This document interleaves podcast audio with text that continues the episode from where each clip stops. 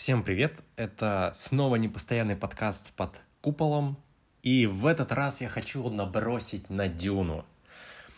И да, это будет выпуск максимально возможно без спойлеров. А, вообще, насколько это смогу сделать, я практически не запомнил историю, но я буду набрасывать на дизайн. На дизайн фильма, как э, с точки зрения реализма.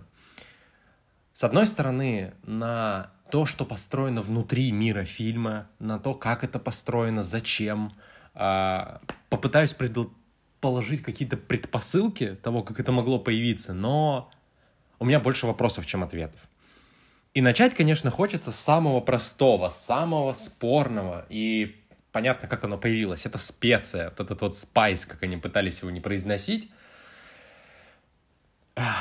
Как нам сказали, что это? Это у нас и галлюциноген, и что-то нечто очень дорогое, и при этом еще и пыль, которая помогает искать путь во Вселенной. Что? Каким образом она помогает искать путь? И люди в 10 тысяч каком-то там году не могут это производить сами? То есть она... Из чего она состоит, что они не могут сами ее производить в нужном количестве, что вынуждены захватывать единственную планету? Или таких планет много? А как эта специя появилась? Не, на самом деле идея понятна, что это просто какой-то МакГаффин, за которым все гоняются и так далее. Но хотя бы какое-то обоснование ему можно было придумать, я не знаю. А, по сути, просто заменили золото из средних веков – на что хотя бы компонент топлива бы сказали, который позволяет делать межзвездные перелеты. Но, окей, я на самом деле не понимаю вообще смысла специи. Это просто прям кричащий в лицо МакГаффин, который ничего не решает в этом фильме. Окей, отложим его. Но больше, конечно, у меня возникло вопросов просто с первых сцен. Это дизайн зданий. А, ладно, окей. Я, я вижу тут только три фракции. Это хорошие ребята, а, какие-то плохие депрессивные ребята и некий император, которого мы не видели. Я их так и буду дальше называть. Так вот, у хороших ребят, я к ним еще вернусь. Но у депрессивных ребят, вот этот летающий дядя – он что, так любит вот этот вот темный дизайн, чтобы все везде максимально темно, гнетуще, и вот чтобы в этой темноте ни хрена не было видно. А, или как он вообще пришел к тому, что вот он хочет это? Или ему он просто нанял какого-то дизайнера, или заставил его, и тот родил это? Как этот дизайн появился изнутри мира фильма? Почему он именно такой? Вообще никакого объяснения. Если задуматься, а, ну, там же должно быть очень хорошее освещение, чтобы, не дай, не дай бог, какой-нибудь дезертир не пробрался в этой тьме. Но зачем? Что? Вот чтобы что? Я реально не понимаю, зачем? И вот второй вопрос, который у меня возникает с этим дядей связанным, это чем он развлекается? Только едой? Нахрена ему столько денег? Что он с ним будет делать? То есть мотивация этого героя вообще непонятна. Спойлер на 10 секунд. Он произносит одну фразу.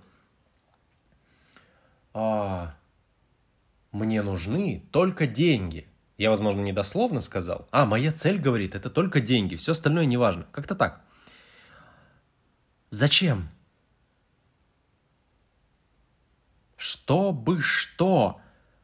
Фильм ничего из этого не объяснит до конца последней минуты, не знаю, вот, вот игрового действия на экране.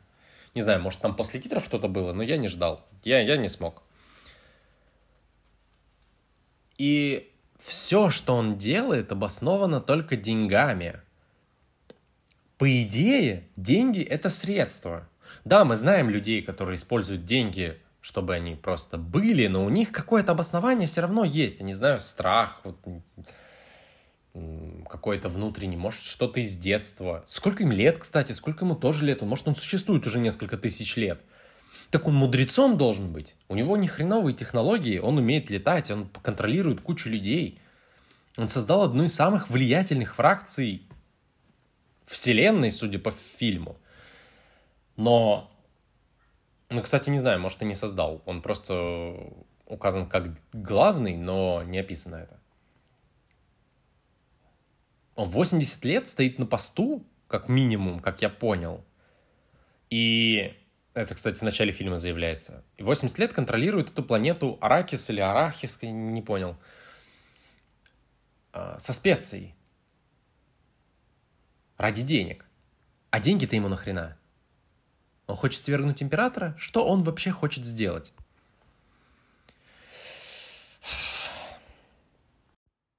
И вот примерно туда же у хороших ребят дизайн интерьеров внутри. То есть, в принципе, он такой брутальный, он интересный в плане того, что это очень необычно. Но мне кажется, в какой-то момент у создателей фильма не хватило денег на проработку деталей. Они придумали лампу, которая летает вслед за человеком. То есть она распознает, когда он просыпается, и подлетает к главному герою. Обратите внимание, если вы вдруг в фильме не видели или будете пересматривать. Но при этом главные герои за обедом или что там, завтрак, что делают? Наливают воду себе из графина сами, руками. И все приборы абсолютно обычные, ничем не отличаются от того, чем вы питаетесь, не знаю, у себя дома. Ладно, окей, может быть, я что-то не заметил, но просто обратите внимание, когда будете смотреть на лампе специально делается акцент. То есть там где-то секунды 4 ничего в кадре, кроме лампы этой летающей, нет. Все остальные приборы, все, чем взаимодействуют люди, полки, блин, там из Икеи, по-моему, стоят, на которых вещи лежат. Они даже не закрываются сами, чтобы не пылились. Или у них пыли нет. Ой, до этого тоже дойдем. А, и это, это меня угнетает, потому что я не верю в этот фильм. Я не могу поверить в то, что люди, которые прошли 10 тысяч, окей, 7 тысяч лет эволюции, давайте там прям прикинем, скажем, что нам уже 3000 год пошел, это все. 3000 год, господи. Третий век. Не изменили приборы. То есть если посмотреть на древние приборы с изменением технологий, и способ изготовления этих приборов поменялся. А, те же приборы от Borg, которые стоят под 30 тысяч, или сколько там они, 70 стоят, не помню. И тут ничего не изменилось, абсолютно все то же самое. А, единственное, что я не обратил внимания, какая еда. Но столы, конечно же, загружены фруктами. И ни один человек эти фрукты не ест в кадре.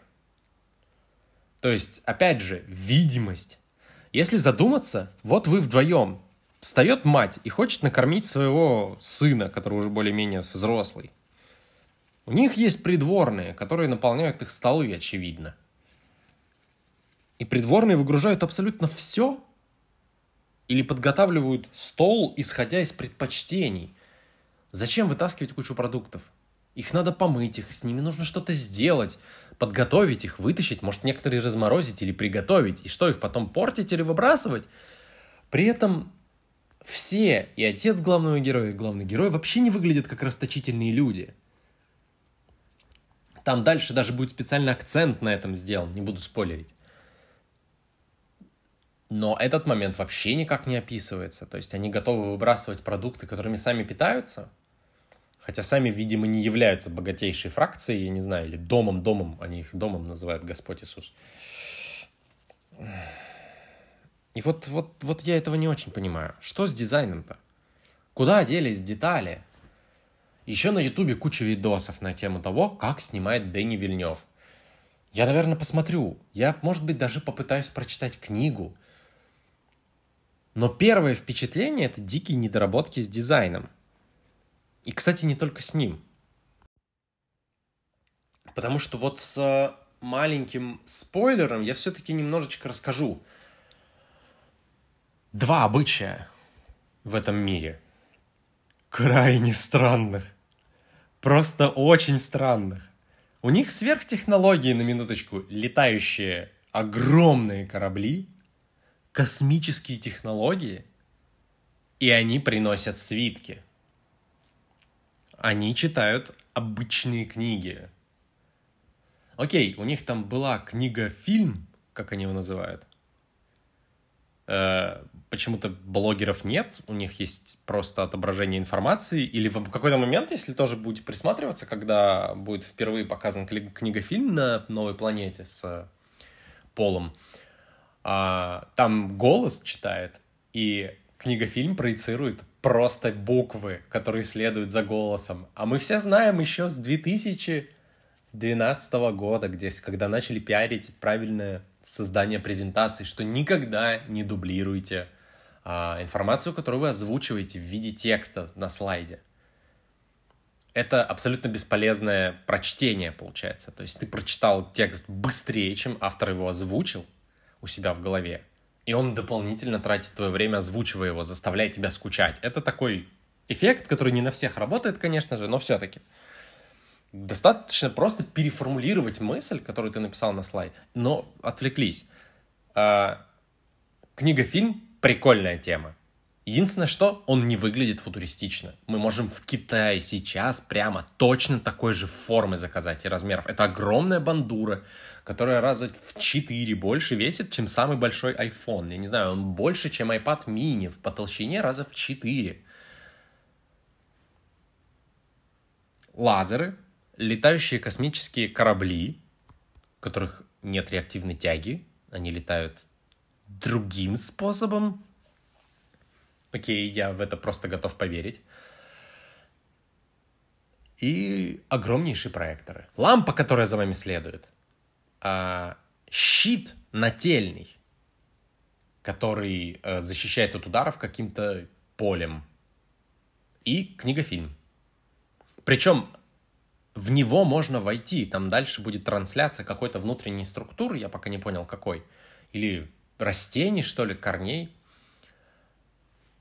в нее можно войти, и он будет проецировать изображение сзади тебя, в середине комнаты. То есть это как будто бы объемный свет, который заканчивает светить на определенном месте.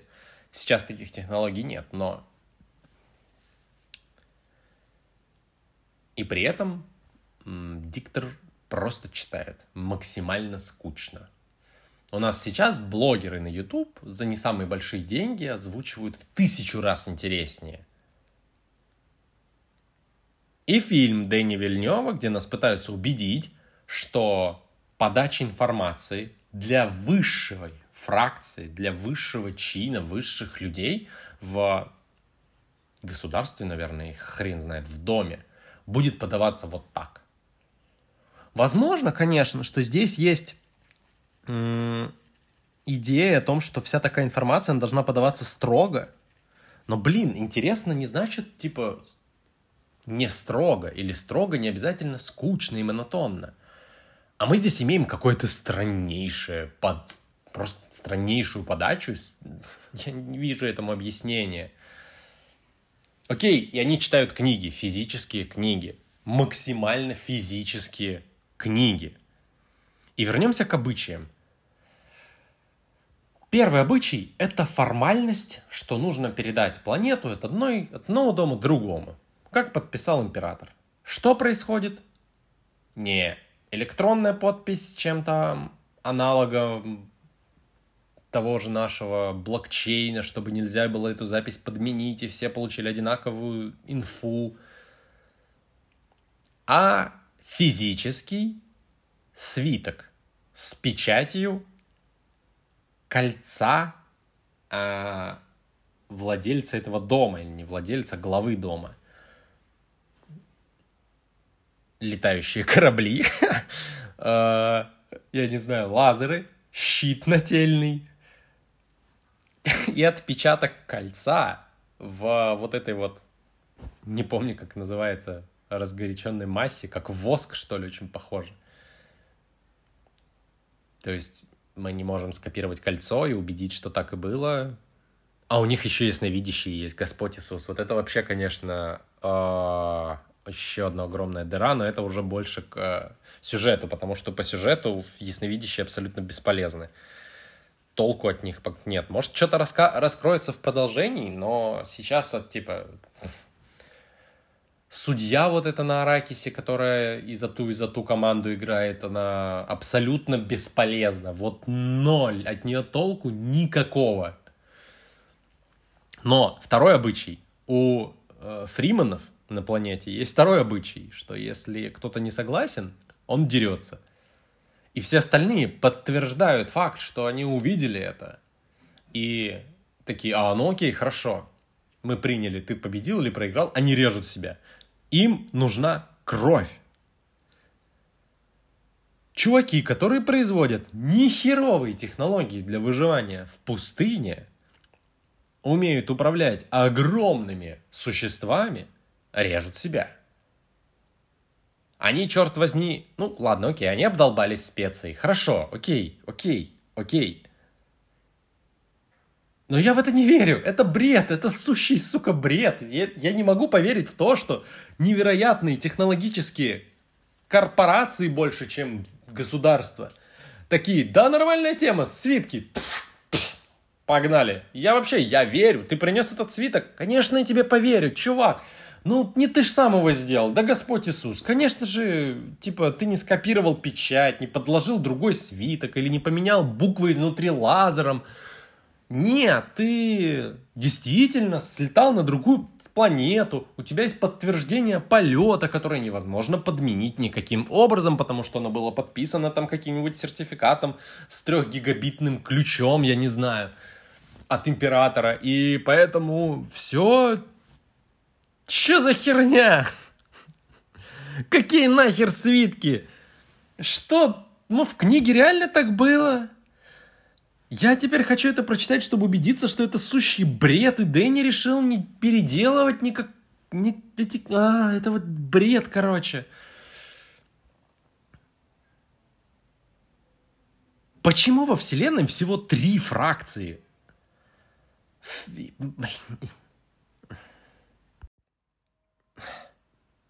Ладно, окей, фракции, окей, но Вселенная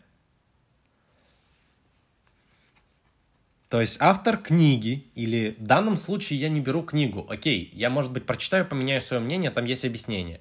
Я смотрел только фильм.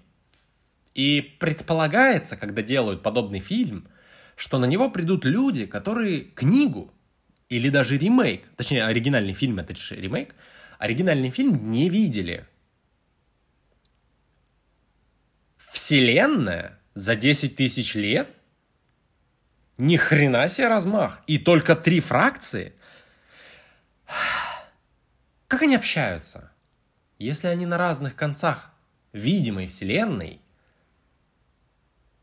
э, то с нашим текущим пониманием устройства мира нужно 12 миллиардов лет, чтобы свет хотя бы достиг одного конца. Предположим, мне нравится идея, что мы придумаем способ как путешествовать к другому концу вселенной быстро, типа, может, через кастомные кротовые норы, и пускай я придумаю сам себе объяснение, что специя на самом деле не прокладывает путь, а является неким топливом с отрицательной, которое порождает отрицательную э, массу, чтобы открывать кротовые норы, куда нам надо, или червоточины. Окей, и тогда мы можем открыть маленькую кротовую нору, передать сообщение. Картинку-то мы видим 12 миллиардов лет назад, а сообщение получили вот только что, которое вот в реальности происходит. Это нахрен нарушает всю э, теорию относительности, по-моему, общую. Потому что Хотя хрен знает, я ж не физик. Но судя по тому, что сейчас знают, знает наука, это ни хрена так работать не должно. И вот потому что нет такой понятия, как, относ... как э, одновременность событий на таких расстояниях. Как они общаются между собой, вообще непонятно. Как они путешествуют, как они... А, Не люблю такие огромные расстояния. Ладно, галактика. Тут еще понятно, допустим, можно предположить там даже с двух галактик. Но Вселенная и всего три фракции, и ни одна фракция не разбилась на мелкие. Вы просто представьте, что развивается огромная фракция, огромный дом. И в какой-то момент у одного из низших руководителей мнение не стало совпадать со старшим, с вот этим дядей, например. Он такой, блядь, ну не хочу я так, я хочу всех убить, а не просто заработать денег. Я хочу, чтобы мы остались одни, а ты со мной не согласен. Убьем всех нахрен. Хм. И так не сработало. И ведь, чтобы это исправить, нужно просто прилететь к нему и его потушить. Этого бунтарщика. Об этом должен узнать его э, руководитель, шеф, приехать и вломить ему по первое число. Но узнать об этом сложно, может быть, из-за расстояния, как и прилететь мгновенно. Фильм же нас сейчас убеждает в том, что это не происходило. Или происходило, но все удалось подавить настолько, что сейчас осталось только в три фракции во всей вселенной. Конечно, император вселенной звучит очень красиво, но вселенная...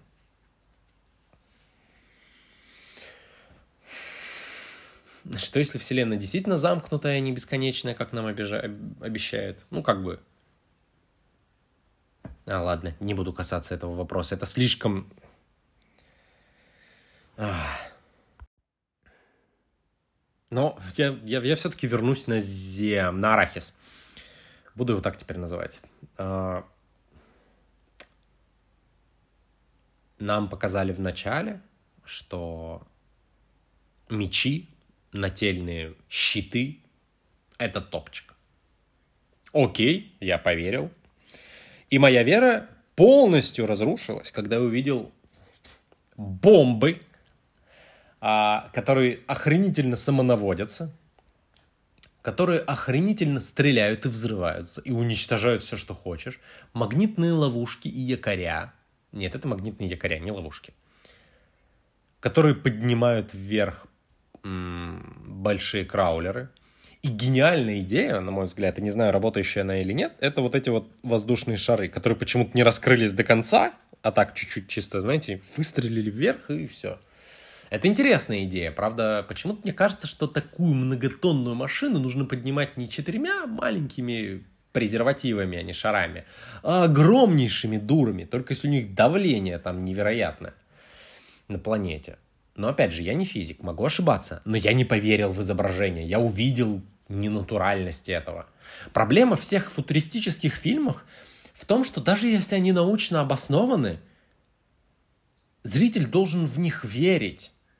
Потому что в квантовую механику, как бы она хорошо сейчас обоснована не была математически и опытами, в нее нереально поверить. Это очень сложно для нашего мозга. Наши мозги не привыкли.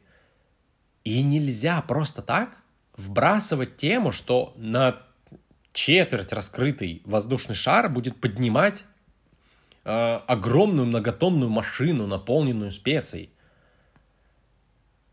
Да не поверит никто. Это, ну, типа, это ломает иллюзию погружения в фильм. Я считаю, что это огромнейшие недоработки. То есть, когда режиссер строит погружение, это всегда борьба за детали. И даже малейшие детали, они способны выгрузить тебя из фильма. Да, не все это заметят, но многие – и даже если ты осознанно это не заметишь, ты будешь все время сидеть в ощущении, ну да, фильм, круто, компьютерная графика, класс. Есть фильмы, в которых я хочу верить в то, что оно так устроено. Я хочу заразиться этой идеей, заразиться тем, как оно реально работает. А вдруг оно реально так может работать? Пойти проверить, может быть, как-то модифицировать и убедиться, что такое можно, или хотя бы приблизительно поверить, знаешь, потому что вот, ну, в будущем же будут технологии лучше, мы больше будем понимать. Даже если подъем огромной многотонной машины воздушными шарами возможен физически, например, пускай там огромное давление воздуха, атмосферное давление, и воздушные шары достаточно не сильно нагреть, ну, внутри воздух в них, а, и за счет того, что давление огромное, поднимать их легче, ну, как в воде, знаете, что, не знаю, девушку свою в бассейне поднять в воде намного легче, чем в воздухе, благодаря выталкивающим силам воды. Может быть и здесь такое же. Но фильм вообще никак не объясняет, почему. Есть еще просто в момент, когда смотришь фильм, возникает ощущение, что дизайнеры, моделеры, которые это все моделили, просто это не доработали. А режиссер в момент финальных просмотров драфтов или выпуска просто не обратил на это внимания. Это ужасно. И таких деталей до хрена. Может быть, конечно. Нет, ну вот эта деталь, она типа, она чисто режиссерская. Потому что в книге такое изменение по сравнению с книгой, даже если там было описано, что э, эти воздушные шары раскрылись не полностью после выстреливания вверх, ну, это можно было бы исправить. Я сомневаюсь, что автор бы это описывал так. Ну, типа, почему?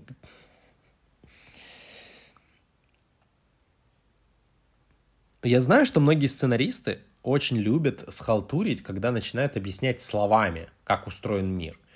Ну, вот как в книге, вот этой книгофильме, где объясняется, как работают фримены, как они ходят, избегают червя, до которого мы тоже дойдем. А, это халтура, потому что ты вынужден слушать, тебе не показывают. Ты приходишь не послушать подкаст, как я сейчас говорю, ха-ха, или аудиокнигу. Ты пришел наслаждаться всеми чувствами сразу, зрение и слух. Но тебя заставляют слушать. Да, хорошо, что книга, фильм — это совмещение. То есть тебе показывают фильм в фильме. Это крутое решение, на мой взгляд. Я реально, мне реально нравится. Но все-таки большая часть вводной инфы объясняется словами. И еще я не понял, почему в самом начале, э, как девушку эту с голубыми глазами-то зовут, я не понял, которая ему снится постоянно. Какого хрена она со зрителем разговаривает? Весь фильм она не разговаривает, но в начале она разговаривает. What the fuck is going on? То есть я думал, что закадровый голос это как бы история от ее лица. Но нет.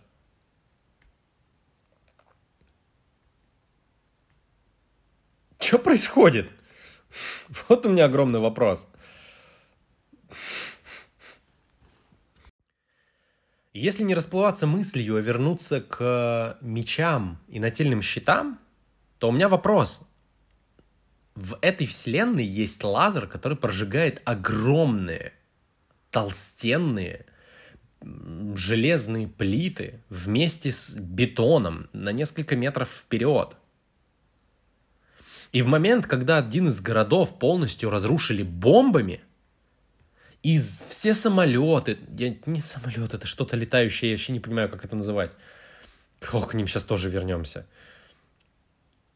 А, вместо того, чтобы все эти летающие штуки, которые выпустили бомбы по полуразрушенному городу, выпустить, я не знаю, оставшиеся заряды по наземному, наземной пехоте, которая там бежит, они спустились вниз и начали биться мечами. Не лазерами, не бомбами, не любым другим стреляющим оружием, хоть луком, господи, из Мстителей. У них есть еще, кстати, летающие самонаводящиеся какие-то жуки, которые отравлены, ядовиты и так далее. Господь, выпустите сотню таких, и все будет норм. Они выходят биться на мечах и проигрывают. Что это такое за дюна, где все, что нам показывают, показывают ради зрелищности, при этом полностью игнорируется реализм. И какой-то здравый смысл абсолютно. И вот если к этому здравому смыслу добавить еще вертолет стрекозу, то возникает вопросов еще больше. Я даже не знаю, с чего начать. А, начнем с формы. Окей, мы поняли, что мы можем мимикрировать под животных. Почти все наши технологии от электричества до вертолетов и самолетов были сперты у э, животных. Подъемная сила крыла, устройство нервной системы и так далее. Ну, как у животных, у того, что создала эволюция. И в какой-то момент мы начали создавать процессоры, потому что мы поняли, как работает природа. То есть мы э, в том числе создали колесо, э, которое не совсем похоже на то, что создала природа, потому что природа создает шары, а не колеса. Колес у природы нет. Можете погуглить, почему. Точно так же, как и нет цивилизаций у природы, потому что тоже погуглите. Обязательно интересная тема. Я не хочу вам спойлерить такие штуки интересные.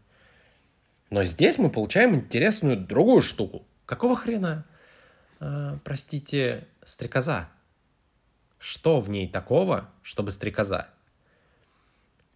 По-моему, это максимально неудобный выбор. Потому что если посмотреть на вертолет, у него есть интересные конструктивные особенности. У него тоже умеет складывать лопасти, чтобы они не мешались.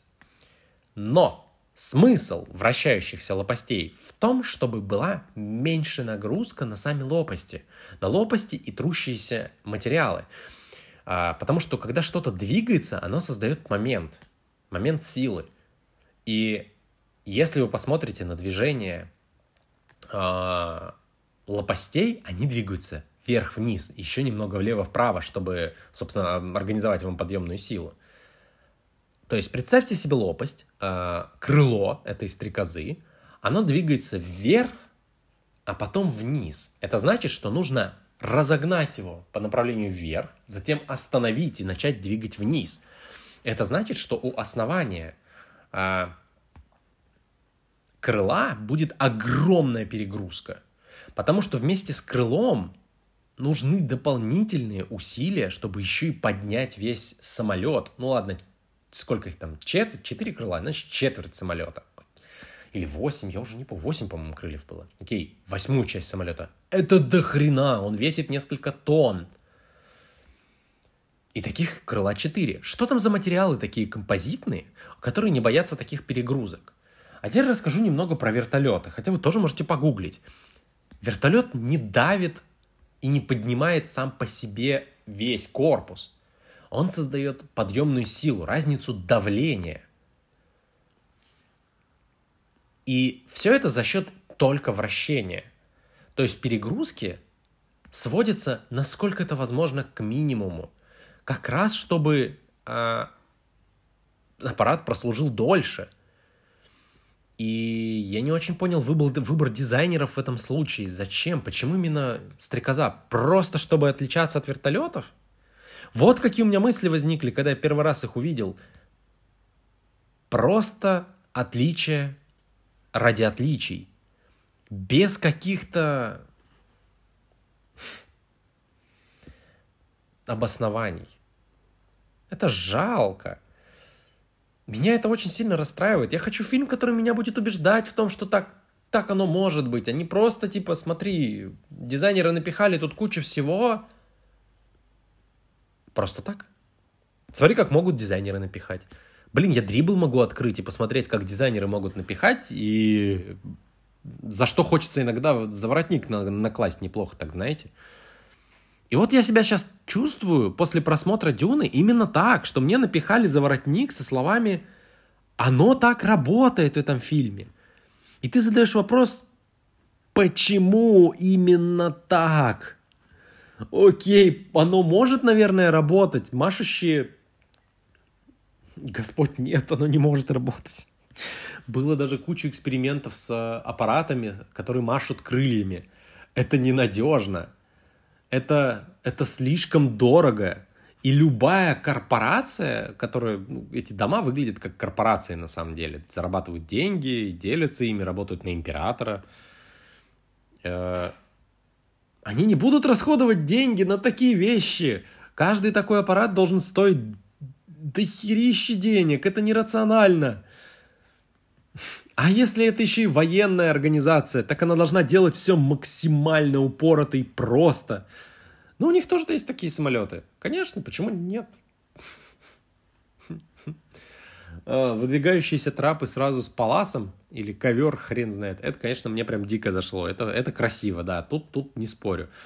Летающие штуки, которые, у которых есть и реактивный движок, и нереактивный движок, меня тоже вызывает вопрос. А, если у вас есть реактивный движок, почему он такой слабый? Если у вас есть нереактивный движок, нахрена вам реактивный?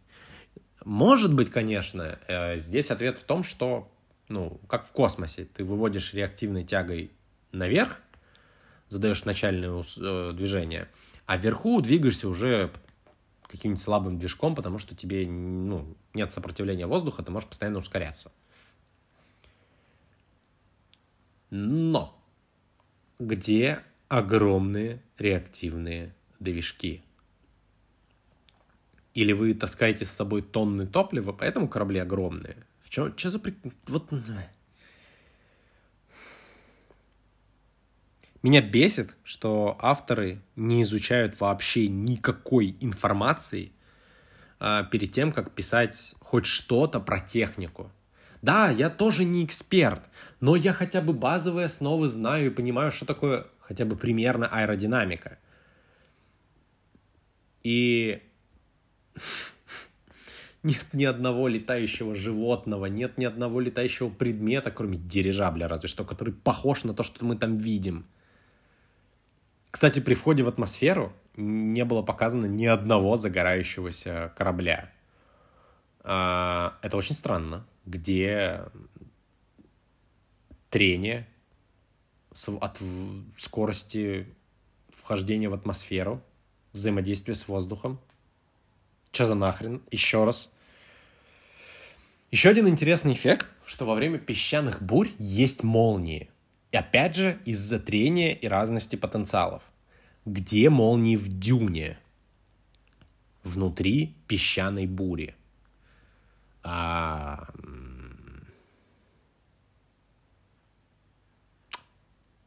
Где? Это было бы даже красиво. Изучи дизайнеры немного физику, не знаю, основы нашего мира, они бы могли сделать фильм гораздо красочнее, просто добавив реализма. Блин, я не знаю, что за попытка придумать что-то новое, но при этом не, вообще не обращая внимания на физику нашего мира, которая нам известна.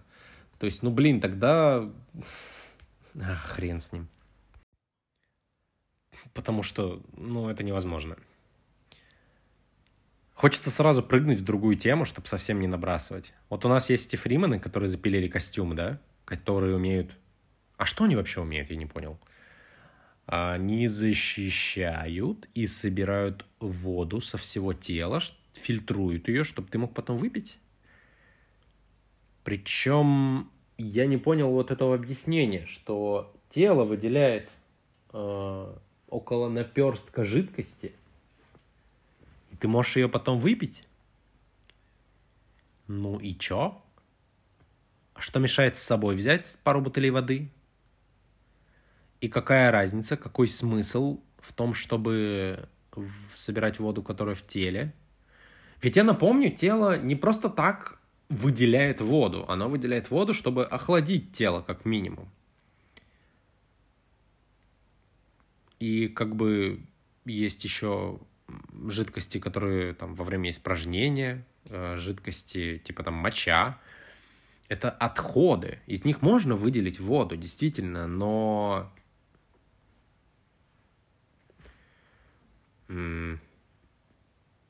неужели тот набор технологий внутри костюма дешевле, чем взять с собой воду? Возможно, возможно, окей, я поверю, в условиях пустыни наверняка им знать лучше, окей но наперсток воды за день. Выпьешь ты его один раз, а если тебе вдруг второй день надо там остаться? Дальше что? Тело уже не сможет выделить наперсток воды. Да тебе и не хватит наперстка воды. Что за нахрен? А, тело само по себе это воду расходует. Типа ты выпил стакан воды, часть выйдет очевидно. Она часть очевидно выйдет через, не знаю, мочу, пот, еще что-то. Слезы, как там тоже сказали. Но остальная эта часть, она израсходуется на преобразование элементов, э, которые там человек ест, не знаю, опять же, кровь фильтруется, еще что-то происходит. То есть вода куда-то расходуется в организме. Опять же, рекомендую погуглить. Я не гуглил, но знаю, что расходуется. Иначе нахрена бы мы пили вообще. Дальше-то что делать? Толку от этого костюма, кроме как изоляция от э, жары. И самое стрёмное в этом костюме, что мне кажется, сделано только ради дизайна, это глаза. То есть они закрывают лицо, рот, нос от специй, дышат не пойми хреном. То есть что они туда вообще закладывают, я тоже не очень понял. Фильтр какой-то, нормальный воздух? Окей. А глаза не закрывают. То есть охеренная песчаная буря, бег по пескам, падение в песок да не, нормальная тема. Глаза зачем закрывать? Все и так норм. Угу. Вы хоть раз пытались выйти на улицу в мельчайший, я не знаю, сухой день, когда есть хоть какой-нибудь ветер?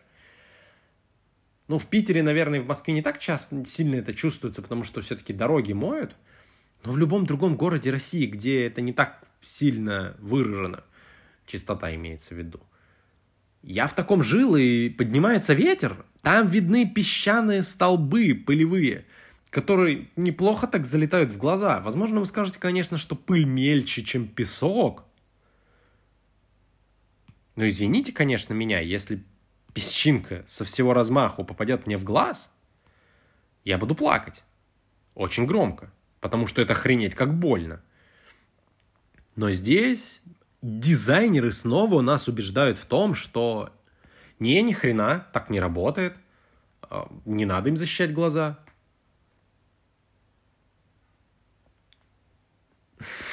Я не хочу в это верить, это не работает. В «Аватаре» гениальное решение. Они не хотели закрывать лица актеров масками для дыхания на планете. Потому что тогда, ну, как бы, актерскую игру не покажешь. Хреновенько будет. Э, как он Бэйн в... Господи, где он был? Уже не помню. У него маска снизу. И хотели, по-моему, показать игру актера. И э, приходилось играть глазами, а не говорить. Потому что рот, выражение лица, вот именно какое-то пренебрежение выразить глазами очень тяжело. И в «Аватаре» пошли на гениальное решение. Они сделали маску во все лицо полностью прозрачной. Причем, по-моему, снимали вообще без масок иногда. И добавляли их на постпродакшене, чтобы блики не мешали съемкам. И делали правильно. Дюна, во-первых, добавила маски, которые закрывают нос и рот, что иногда главному герою приходится узнавать э, девушку, которая ему снится все время – только после того, как она снимет эту маску, что уже несколько нелогично. Э, типа, нахрена сделайте сплошную стекляшку или пластиковую штуку. Хотя, конечно, может быть, что в их технологиях э, у фриманов нет прозрачного стекла, но потом нам показывают охренительные бои, когда бойцы фриманы вылетают из песка, у них шлемы, которые автоматически сворачиваются – и там есть черное стекло, хоть и непрозрачное. Черное, значит, защищает от света, значит, можно сделать и прозрачное. Но нет. Почему нет? Не хотели копировать у аватара? Господи, да, это бы решение понял любой человек. Когда ты хочешь общаться с другими людьми, ты используешь прозрачную маску. Ну, либо не носишь ее. Еще странное решение с этими костюмами. Нахрена они черные? Черный лучше всего нагревается. Он поглощает все возможное электромагнитное излучение. Ну, видимое, как минимум. И нагревается лучше всего. Хуже всего нагревается белый цвет. Если вы не хотели нагреваться, сделали бы костюмы белыми. Если бы вы не хотели выделяться на фоне, а, я не знаю, песков, сделали бы их под цвет песка. И нагревались бы меньше, чем черные, и тогда не пришлось бы обматываться в эти тряпки, которые бы хоть как-то задерживали тепло, или, не знаю, создавали воздушную подушку между... Или для чего тогда этот нахрен костюм нужен, если вы обматываетесь в тряпки все равно? Только чтобы собирать влагу?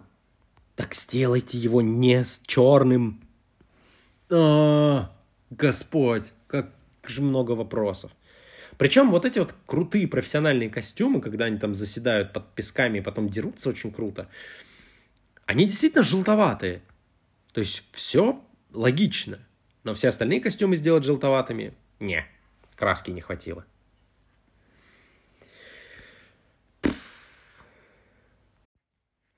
Ну и последний на сегодня наброс – это червь. Это их черви эти огромные. Я даже не хочу обсуждать то, что песок себя ведет как вода, когда червь в него прыгает, и песок идет волной, разбивается о скалы, а, что песок так себя может вести только когда он на воздушной подушке, это, кстати, тоже гуглится, что он начинает себе... Песок ведет себя как вода. Окей, погуглите. И там будет вполне себе охренительное объяснение, что когда через него подпускаешь воздух под хорошим давлением, он начинает себя вести так. Но иначе нет, он охренеть какой тяжелый. У него нет такого взаимодействия между частицами. Но нас убеждают, что когда червь бухается в песок и в него уходит, не разбиваясь, кстати, то все нормально, воз... воздух, господи, песок просто будет литься и разбиваться о скалы, как вода. Тоже в это верится вообще никак. Но окей, допустим, пускай для зрелищности это можно опустить. Пускай у них другой песок со специей перемешанный, он легкий, и поэтому никто из э, людей в него вообще никак не проваливается, когда идет. Э, видимо, это связано, наверное, не знаю. А, попробуйте как-нибудь потом походить по чему-нибудь ультралегкому, например, по воздушным шарам. Или по каким-нибудь другим предметам, которые очень легкие, очень мягкие, и при этом он либо должен быть капец какой гладкий, то есть типа прям шарики, и очень гладкие шарики, чтобы он себя так вел. Я думаю, но это не факт, кстати. Правда, тогда бы дюны не образовывались, но чтобы равномерно рассыпался ровным слоем, насколько это возможно. Э, все-таки трение важно. Либо он таки квадратный, э, ну, кубический такой, похожей формы песок. Короче, из чего он сделан? Но, допустим, у меня вопрос к червю. Чем он питается? Вот что он ест. Просто давайте посмотрим на наши земные существа, в которых мы верим, в которых мы находили ископаемых и так далее. Почему вымерли динозавры? Отдельный вопрос. Давайте вернемся к более позднему вымиранию. Это так называемый мегалодон, огромная акула, тоже можете погуглить. И, судя по моим данным, британские ученые доказали. Но суть не в этом, а что Акула-то эта огромная вымерла, потому что она была самой большой. И самый большой хищник. Ей просто нечем было питаться. И она умерла. Полностью. Каждая особь вымерла. Остаются только зубы и фрагменты скелета, насколько я знаю. И зубы огромные. А чем этот скелет-то питается? Мышами вот этими маленькими? Как кит – но я напомню, кит съедает тонны. И их много. Они плавают огромными тучами, этот криль. А наш замечательный червь распознает шаги людей, а, мелкой техники, еще чего-то, и жрет железо. А песок ему не мешает есть вообще. Или он как у кур, которые едят камни, чтобы лучше перевариваться еда могла? Он такой, о, песок, да нормальная тема. воду там он не потребляет, как он вообще живет, эм, немного инфы о том, какого хрена он такой огромный, что еще он ест, потому что животных, кроме как вот этих маленьких мышей, нам не показали. Мыши, черви. И все. Чем питается червь? Э, ну, видимо, заблудшими людьми. Или это планета пустыня? Что, как вообще они образовались? По-хорошему, там должна быть огромная развитая инфраструктура из людей, из э, животных, Растения? Где растения? Чем они дышат? Как, откуда воздух взялся? Пригодный для дыхания. И что, если эта планета пустыня, черви откуда там взялись? Неужели они выросли? То есть они были маленькие, такие ползали себе между песчинок, такие, да не, это слишком мелко. Как они вообще так выросли?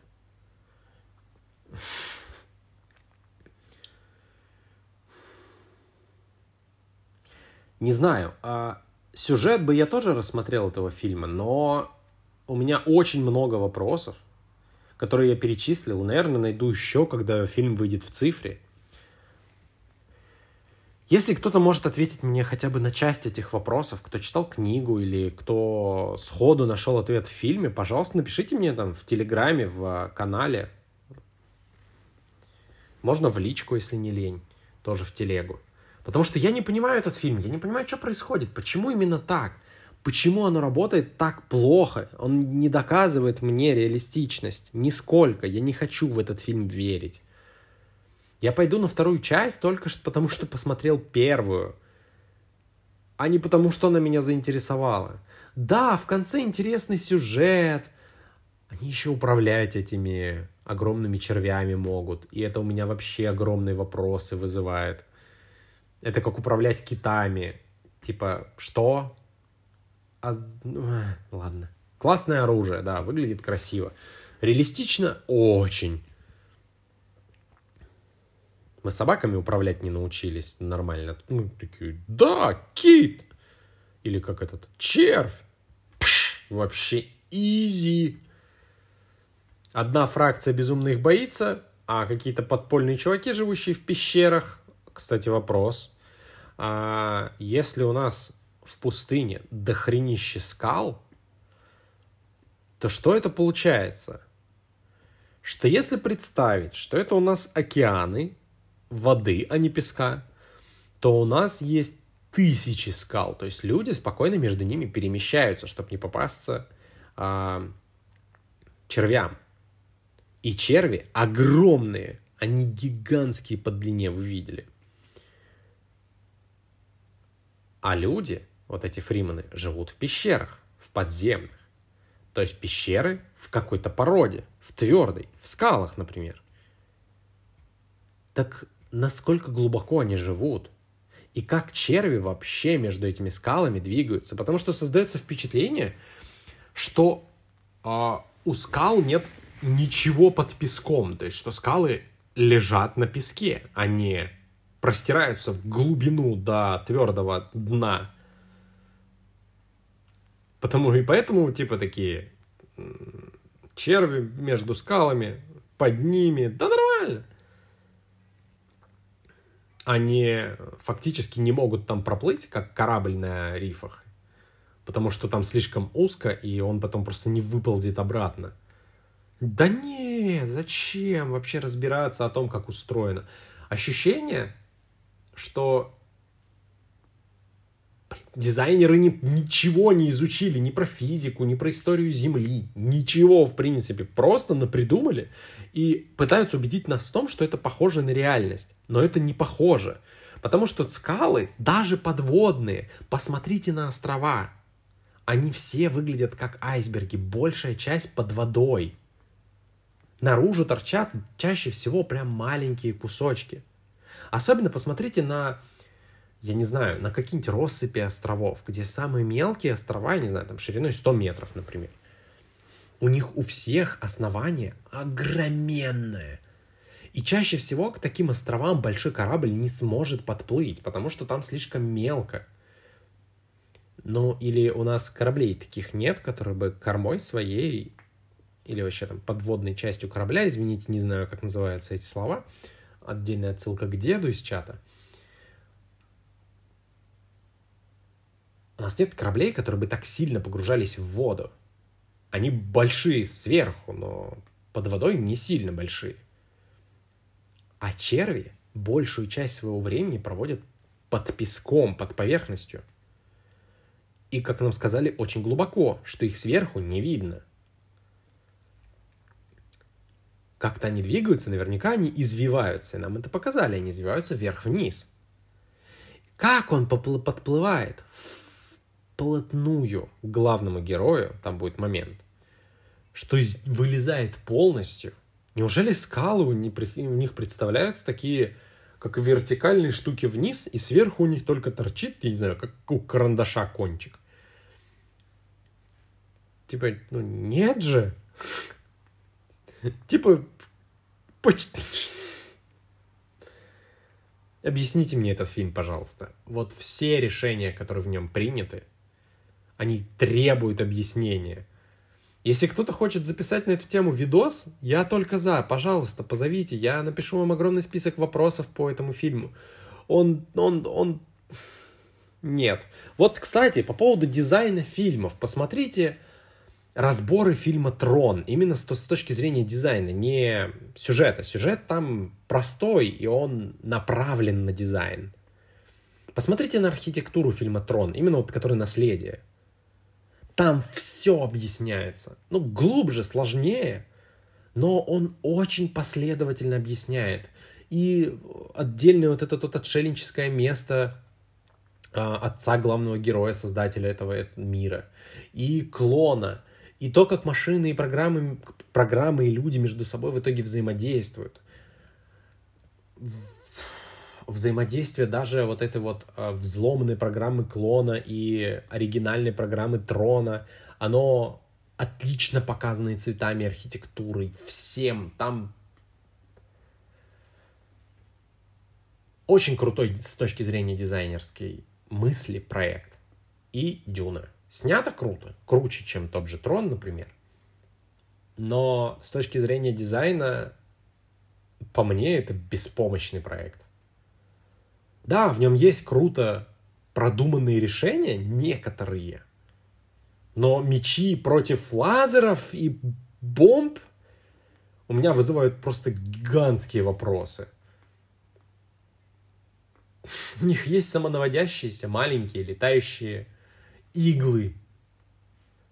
Но самолетами все еще нужно управлять вручную. Бомбы даже наводящиеся есть. А самолетами нужно управлять вручную. Всем спасибо.